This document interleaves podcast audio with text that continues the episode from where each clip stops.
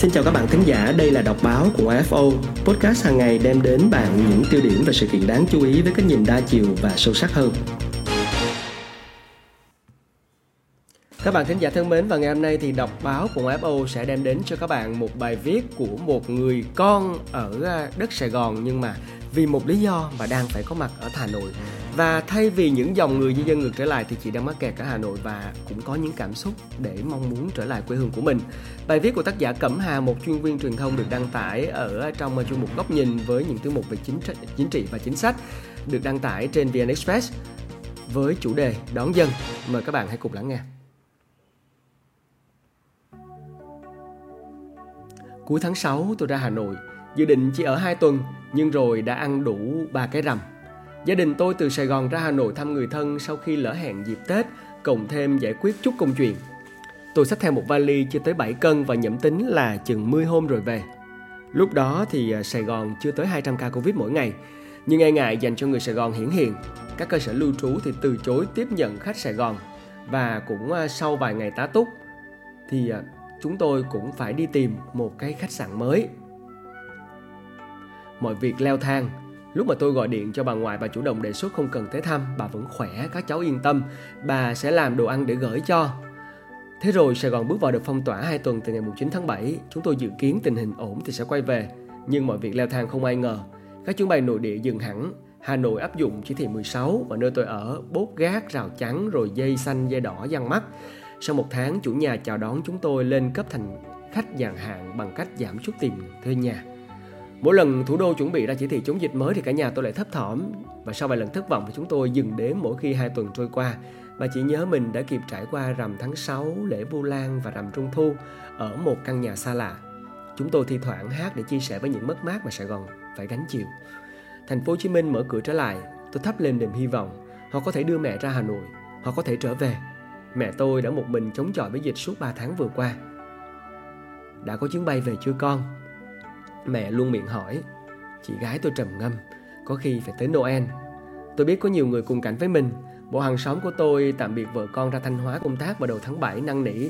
Nếu anh chị về bằng cách nào cũng được, cho em bám theo với. Một người bạn ở Mỹ về tới Quảng Ninh 3 tuần trước và nay vẫn lang thang trong vườn của khách sạn cách ly vì không có chuyến bay. Tôi cũng nghe về dịch vụ ô tô thông suốt xuyên Việt Tất nhiên chúng tôi không muốn mạo hiểm. Lãnh đạo Hà Nội hiện giải thích nguyên nhân chưa vội mở cửa đường sắt và cầm chừng mở lại đường hàng không là bởi năng lực cách ly của thành phố là 110.000 người. Và với dự tính 90 chuyến bay tới nội bài mỗi ngày thì thành phố không thể đáp ứng được nhu cầu cách ly tập trung.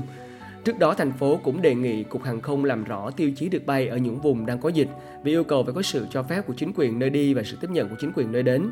Một kiểu giấy đi đường chim bay vậy đó. Và dẫu vậy thì chúng tôi biết rằng mình vẫn còn may mắn hơn rất nhiều người trong những dòng xe cuồn cuộn về quê, bất chấp sương gió của hành trình hàng ngàn km.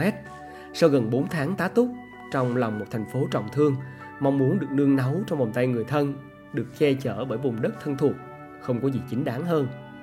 Nhưng cuộc hồi hương sẽ không bị dán nhãn là tự phát nếu có sự chủ động sớm của chính quyền các địa phương kèm sự thông suốt của hoạt động vận tải nội địa và nút thắt có lẽ nằm ở án treo lơ lửng về trách nhiệm người đứng đầu nếu để dịch lây lan.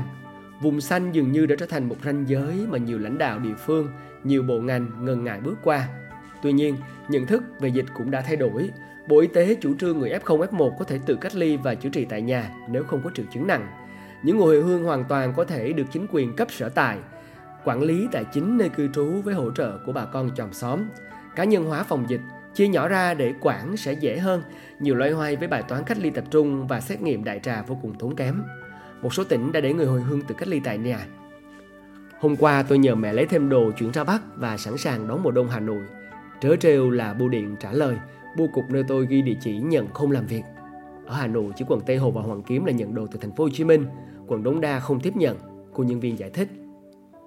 Dặn mình tiếp tục phải kiên nhẫn, nhưng tôi e nhiều người khó có điều kiện để chờ đợi thêm. Họ có thể lại lựa chọn lao đi trên chiếc xe máy cà tàng bất chấp mùa mưa bão để về nhà. Thủ tướng vừa ra công điện chỉ đạo các tỉnh đón dân về quê vì đó là nhu cầu chính đáng. Liệu ngành giao thông vận tải cùng các đơn vị tư lệnh à, tỉnh thành có quyết đoán cung cấp những phương tiện công cộng cho người về quê dù đã muộn hay không? Bộ Giao thông và các tỉnh hoàn toàn có thể tận dụng các chuyến tàu chuyến xe đang bị nằm bãi suốt mấy tháng vừa qua để chuyên chở người hồi hương. Nếu thiếu kinh phí hoạt động Tôi tin các tổ chức cộng đồng, doanh nghiệp vận tải, người dân sẵn sàng chung tay đóng góp để đồng bào đang trên đường cảm thấy mình không bị bỏ rơi. Một bài viết rất là hay, thiết thực rất là nhân văn. Um, có một độc giả đọc xong đã thấy ứa nước mắt và tôi là người đọc bài viết này của chị Cẩm Hà cũng có tâm trạng tương tự. Trong à, đợt bùng phát dịch này chúng ta có thể thấy người dân và đặc biệt là những cái người mà vì một lý do nào đó phải đi lao động xa nhà như cá nhân tôi chẳng hạn sẽ cảm thấy rất nhớ nhà.